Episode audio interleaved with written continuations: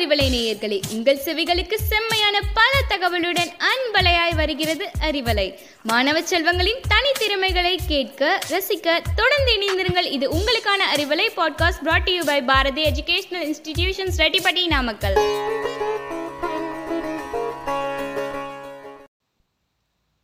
Arivalai நேயர்கள் அனைவருக்கும் உங்கள் சரணிதாஷியின் அன்பான வணக்கங்கள். இன்னைக்கு நம்ம திருச்சி மாவட்டம் முசிறி வட்டம் திருத்தாயூர் என்னும் கிராமத்தில் அமைந்துள்ள குங்குமாவிகையுடனரை உடனுரை சப்தர்ஷீஸ்வரர் திருத்தலத்தை பற்றி பார்க்க போகிறோம் இந்த திருத்தலத்தோட சிறப்பு என்ன? அதன் வரலாறு என்ன? வாங்க பார்க்கலாம். ராமாயண கதைகளுக்கு முன்பே தோன்றியதாக சொல்லப்படும் இத்திருத்தலம் எவ்வளவு பழமை மிகுந்ததாக இருக்கும்.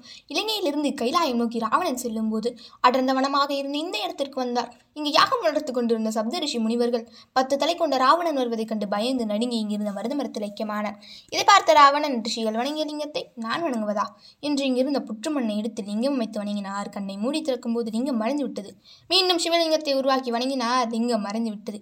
கலக்கமடைந்த ராவணன் தன் பத்து தலைகளை யாகத்தில் செலுத்துவதாக வேண்டிக் கொண்டு மீண்டும் சிவலிங்கத்தை உருவாக்கி வணங்கிவிட்டு தன் தலைகளில் ஒவ்வொன்றாக திருகி திருகி யாகத்தில் செலுத்தினார். இவ்வாறு ஒன்பது தலைகளை செலுத்தி துன்பத்தாவு தலை முயன்ற போது மனமிறங்கிய சிவபெருமான் நெற்றிக்கண் திறந்தபடி ராவணனுக்கு காட்சி தந்து கேட்கும் மரங்களை எல்லாம் கொடுத்தாராம். ராவணன் உருவாக்கிய சிவலிங்கமானது அளவில் பெரிதாக ர- ராவணேஸ்வரர் என்ற பெயரில் திருத்தலத்தில் காட்சி தருகிறார். சப்தர்ஷிகள் உருவாக்கிய சிவலிங்கமானது அளவில் சிறிதாக சப்தர்ஷீஸ்வரர் என்ற பெயரில் மூலவராக திருத்தலத்தில் காட்சி தருகிறார். இங்கு அம்பாள் குங்குமாமிகை என்ற பெயரில் காட்சி தருகிறார். மருத மரத்தில் சப்தரிஷிகள் ஐக்கியமானது இத்திருத்தலத்தின் தலை விருட்சமாகவே உள்ளது. இம்மரம் ஏழாயிரம் ஆண்டுகளுக்கும் பழமை மிகுந்தது என்று அறிவியல் ஆய்வாளர்கள் கூறுகிறார்கள். இம்மரத்தின் விதைகளானது புதிய மரங்களை உருவாக்குவதில்லை. இம்மரத்தின் தின்றுகள் போன்ற அமைப்புகள் உள்ளன. அது சப்தரிஷிகளின் உடல் மற்றும் தலை என்றும் கூறுகிறார்கள்.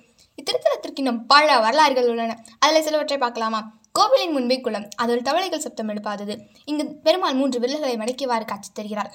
அகோர மந்திரத்தை உச்சரித்து சிவபெருமானை ராவணன் அளித்தது அகோர மந்திரத்தை உச்சரித்ததால் சிவபெருமானை நெற்றிக்கண்ணிலிருந்து அகோர பத்திரம் தோன்றியது. போன்ற பல வரலாறுகளை உள்ளடக்கி உள்ள திருத்தலம் சென்று பூஜித்தால் திருமணம் குழந்தை வளம் வேலை கல்வி போன்ற அனைத்தும் நாம் பெறலாம். நன்றி வணக்கம்.